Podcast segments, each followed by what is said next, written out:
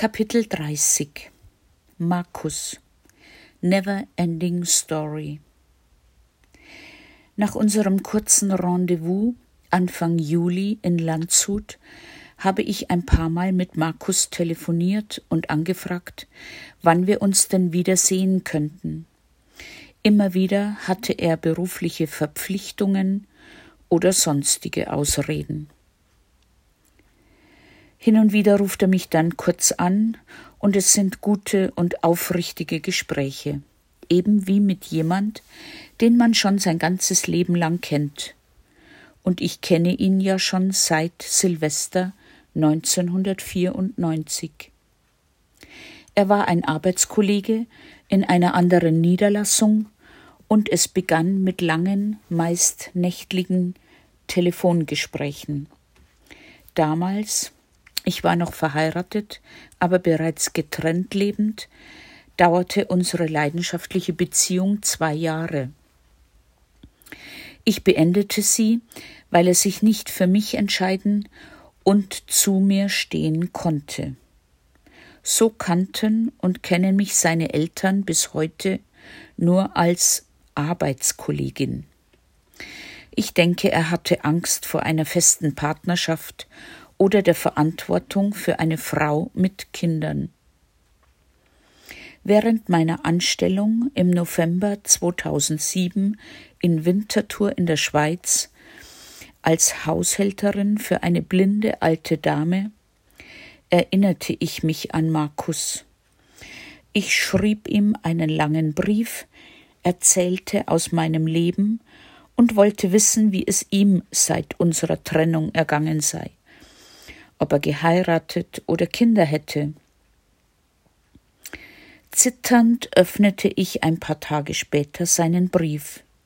Nein, er hätte mich nie vergessen, mein Foto noch in seiner Nachttischschublade. Er schrieb, er hätte keine ernsthafte Beziehung nach mir gehabt, würde nichts anderes tun als arbeiten, von früh bis spät abends ohne Urlaub. Er käme kaum zur Besinnung, und alle, seine Eltern, Geschwister und Arbeitskollegen, wollten was von ihm und zerrten an ihm. Und wieder war es um mich geschehen. Ich schmolz dahin, verliebte mich neu, auch voller Mitleid für diese arme Seele. Zuerst wieder ellenlange Telefongespräche und an Weihnachten 2007 bettelte ich förmlich um ein Treffen nach all diesen Jahren. Schließlich fuhr ich mit dem Zug nach Landshut. Er wartete am Bahnsteig auf mich, und wir küssten uns wie schon Jahre zuvor, so als wären keine elf Jahre vergangen und die Zeit stehen geblieben. Zu Beginn glaubte ich ernsthaft, er hätte sich verändert, wäre reifer und wüsste jetzt, was er wollte. Aber nein, weit gefehlt. Ostern 2008 buchte ich ein paar Tage im Schnee im schweizerischen Toggenburg mit meinen Kindern und Dennis. Alle kamen mit. Nur Markus konnte oder wollte nicht. Ich war am Boden zerstört. Um mich zu trösten, traf er mich ein paar Tage später in einem kleinen Hotel in Lindau am Bodensee. Wir verbrachten erstmals seit der neuen Beziehung drei Tage und zwei Nächte fast nur im Bett, nicht nur wegen des schlechten Wetters. Nach einem kurzen Spaziergang bei Sturm und Schneeregen landen wir in einem netten Café und gackern und lachen fast hysterisch. Grund? Ich fragte ihn, was er denn seinen Eltern als Grund für seine Reise erzählt hätte. Antwort er würde ein Seminar besuchen. Wir erfinden die skurrilsten, abenteuerlichsten Seminarinhalte, und ich sollte meine Unterschrift unter die Urkunde setzen und die erfolgreiche Teilnahme bestätigen. Doch ich merkte, dass er schon innerlich wieder zu Hause war. Dann am dritten Tag sichtlich erleichtert mit seinem Auto abfuhr und mich am Bahnhof stehen ließ. Nach der äußerst aufreibenden Zeit mit der blinden Dame entschloss ich mich im Mai 2008, Tina und Dennis in Helsinki zu unterstützen. Tina konnte dort ein vierwöchiges Praktikum an der deutschen Schule absolvieren und ich brachte Dennis jeden Morgen in den deutschen Kindergarten und holte ihn nachmittags wieder ab. Dazwischen lief ich in Helsinki herum, kaufte ein und kochte in unserem kleinen Hotelappartement. Aber die meiste Zeit verbrachte ich am Telefon, um Markus ganz begeistert und live von meinen Eindrücken und Erlebnissen zu berichten. Genau zu dieser Zeit war er arbeitslos, weil seine Firma aufgelöst wurde aber er traute sich nicht bei der Arbeitsagentur nach einer Woche Urlaub zu fragen, und so kostete ihn das tägliche Telefonieren mit mir mehr als 800 Euro. Mit diesem Geld hätten wir uns auch in einem Fünf-Sterne-Hotel einmieten können. Mitte Juli 2008 fand ich eine Stelle als Nanny in Paris und mit der Familie zog ich dann nach Oslo um. Für Anfang August buchte ich einen Flug nach Oslo für Flo, Tina, Dennis und Markus. Alle kamen. Aber Markus traute sich nicht oder wollte nicht. Da ich von der norwegischen Familie kein Gehalt erhielt, beendete ich tief enttäuscht meine Anstellung und flog mit den Kindern zurück nach München. Irgendwie hatte ich erwartet, er würde sagen Bleib doch einfach bei mir. Meine Wohnung ist groß genug in Landshut. Vielleicht findest du hier eine neue Arbeit. Aber nicht etwa Markus, nein, mein Sohn Flo nahm mich in seiner Münchner Wohnung auf und peppelte mein angeknackstes Selbstwertgefühl langsam wieder auf. Im September 2008 begann ich die Stelle in Bäch in der Schweiz als Nanny für den erst vier Wochen alten Willi. Ich hatte eine eigene kleine Wohnung, verdiente gutes Geld und war zufrieden, bis auf die Beziehung zu Markus. Er war jetzt Geschäftsführer bei einem Sportverein, war wichtig und arbeitete noch mehr als je zuvor auch an den Wochenenden. Und so ging es weiter. Warten, hoffen, weinen. Er hielt mich hin, und wenn ich verzweifelt alles hinschmeißen wollte, machte er mir wieder Hoffnung. Ja, darin war er großartig. Obwohl ich wusste, dass es fast aussichtslos war, hielt ich an ihm fest denn wenn wir zusammen waren, war es wunderschön. Und wir versicherten uns immer wieder gegenseitig unserer Liebe, die ja so stark war und schon so viel überstanden hatte. Wenn ich ihn sehen wollte, musste ich zu ihm kommen. Er war nur ein einziges Mal in der Schweiz. Erst im März 2010 besuchte er mich vier Tage und war beeindruckt, wie und wo ich lebe. Wieder schöpfte ich Hoffnung. Jetzt hatte er mich erstmalig vier Tage am Stück erlebt. Wir gingen gemeinsam ins Bett, standen gemeinsam auf, machten Ausflüge, wanderten in den verschneiten Bergen, wir kauften gemeinsam ein, ich kochte, und wir aßen zusammen und lachten und liebten uns. Als ich Ende Juli 2010 diese Stelle kündigte und wieder in München zu Tina zog, war mir klar, dass Markus mich nicht fragen würde, ob ich bei ihm wohnen wollte. Erst als der blaue Brief kam und wir erfuhren, dass wir unsere günstige Münchner Wohnung verlieren, regte sich so etwas wie Verantwortungsbewusstsein in ihm. Schließlich hatten Tina und Dennis ihn in ihr Herz eingeschlossen und er sie auch. Aber auch aus diesen Versprechungen Ich kümmere mich um eine neue gemeinsame Wohnung. Ist nichts geworden. Und so kam es, dass ich ihm meine Entscheidung mitteilte, mit Tina und Dennis nach Kairo zu gehen. Zu allen meinen Plänen und Vorhaben sagte er Ja, ist gut, du bist ja eine mutige und starke Frau.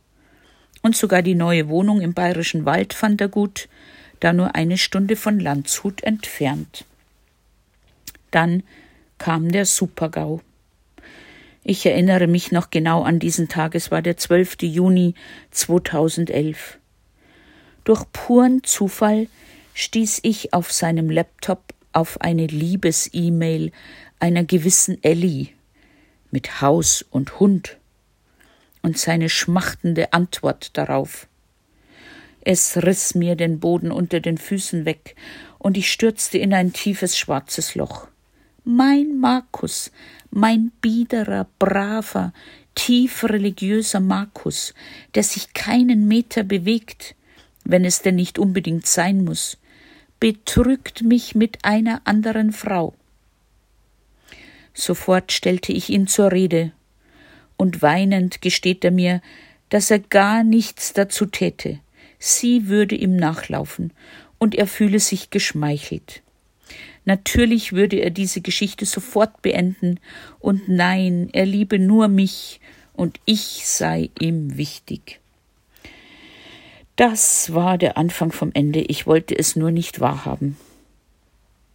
Seitdem ich in Kairo war, hatte ich das Empfinden, dass da noch jemand war. Ich konnte ihn weder morgens um 7.30 Uhr noch abends um 23.30 Uhr zu Hause erreichen.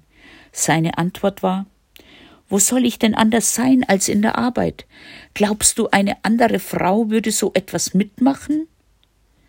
Ich habe immer mal wieder per SMS gefragt, ob es noch jemand anderes gibt, aber keine Antwort darauf und aus unerfindlichen Gründen war er nicht imstande, eine Skype-Verbindung mit mir einzurichten. Selbst mit meiner fast 80-jährigen Mama hat das sonntägliche Skypen zwischen München und Kairo einwandfrei funktioniert. Ja, und seitdem versuche ich ohne ihn zu leben. Ich habe alle Briefe, Bilder, Andenken schön säuberlich sortiert und abgeheftet. Tja, eben Jungfrau. Mal geht es mir schlecht, mal geht es mir gut. Ich hänge immer noch den Erinnerungen hinterher und hoffe. Würde mir jemand diese Geschichte erzählen, so würde ich sagen, schlag ihn dir aus dem Kopf, so wie meine Freundin Edeltraut. Aber ich kann's nicht. So viele Jahre habe ich gewartet, geweint, gehofft, dass sich was verändert. Und jetzt hat sich was verändert. Mir war klar, dass dies auch mal alles gegen mich gerichtet sein könnte. Und im Grunde wollen wir beide für uns dasselbe. Jeder will, dass der andere glücklich ist oder wird. Und so verhalte ich mich wahrscheinlich wie eine betrogene Ehefrau. Ich warte und hoffe, dass es vorbeigeht. Übrigens, S sind ihre Initialien. Er will mich noch mal besuchen im bayerischen Wald. Soll er doch. Ich freue mich und nehme es so, wie es kommt. Vielleicht kann ich ja irgendwann mal abschließen und einen Mann kennenlernen, der mir das gibt, was mir Markus nicht geben kann oder will. Jetzt im Oktober 2016 weiß ich, dass alles vorbei ist. Ich warte nicht mehr, ich hoffe nicht mehr und ich weine nicht mehr. So, Short Version. Meine neue Stelle als Nanny in der Schweiz ab März 2015 hat Markus unterstützt und meine Wohnung großteils finanziert trotz seiner Versprechen und Beteuerungen, dass er so viel arbeiten würde und deshalb keine Zeit für mich hätte, teilte er mir im Juni 2015 lapidar mit, dass er mit seiner Ellie ein paar Tage in die Toskana entschwinden würde. er bräuchte Ruhe und Abstand. Die brauchst du auch, denn wenn du zurückkommst, werde ich ihr alles erzählen und sie über unser Dreierverhältnis aufklären, war meine Antwort. Zurückkam, das brauchst du nicht, sie weiß schon seit längerem Bescheid. Sie hat unseren ganzen WhatsApp-Schriftverkehr gelesen. Wieder tat sich der Boden unter mir auf und ein tiefes schwarzes Loch erschien. So, jetzt hatte er mich wütend gemacht, dieser Feigling. Ich setzte mich hin und schrieb ihr eine sehr lange, sehr detaillierte E-Mail, Kopie an Markus. Ich gab mich kämpferisch und siegessicher, schließlich war ich schon lange vor ihr da. Ja, ich weiß, ich war naiv, glaubte aber immer noch an den Traum, eines Tages gemeinsam mit ihm auf einer Bank vor unserem Haus am See zu sitzen. Mit allem hatte ich gerechnet, aber ganz bestimmt nicht mit nichts. Das heißt, von ihr kam nichts. Markus schrieb mir am 20.06.2015 eine SMS, dass er von nun an nichts mehr mit mir zu tun haben wolle, und jetzt war mir auch klar, dass ich ihn verloren hatte. Ein paar Wochen später fuhr ich zu seiner Wohnung nach Landshut, um noch ein paar persönliche Dinge mit in die Schweiz zu nehmen. Ich bat ihn um ein kurzes Gespräch auf neutralem Boden. Er kam, wir standen mitten in der Stadt, mitten auf dem Gehsteig. Er gab mir die Gelegenheit, mein Verhalten zu erklären. Er war immer noch böse, aber er sagte, er würde mich verstehen. Wir küssten und umarmten uns sehr, sehr lange. Warum war das alles passiert? Ich spürte, dass er noch etwas für mich empfand, genauso wie ich für ihn, aber irgendetwas zog ihn weg von mir. Zum Abschied sagte er noch aus dem offenen Autofenster Ich liebe dich, ich komme einfach nicht von dir los. Ende August ruft er mich eine halbe Stunde an und erzählt, dass er bei Ellie auszieht und wieder zurück in seiner Wohnung leben will. Ich glaub, ich hör nicht richtig. Danach bittet er mich, doch all meine Sachen und Möbel in Landshut abzuholen. Seine erste große Liebe möchte jetzt bei ihm einziehen. Wie verrückt ist das denn? Wegen dieser Person hatte er meines Erachtens ein Trauma und seine Beziehungsangst.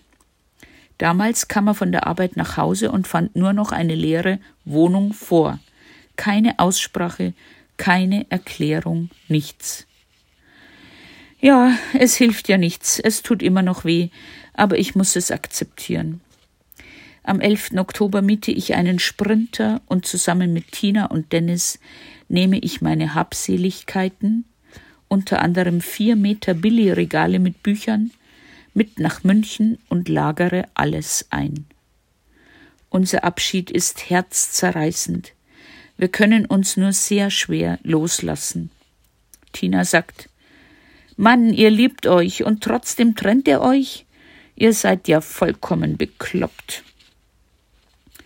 Abends ruft Markus mich fast eine Stunde an und sagt, es täte ihm alles leid und er hätte geweint nach meinem Wegfahren.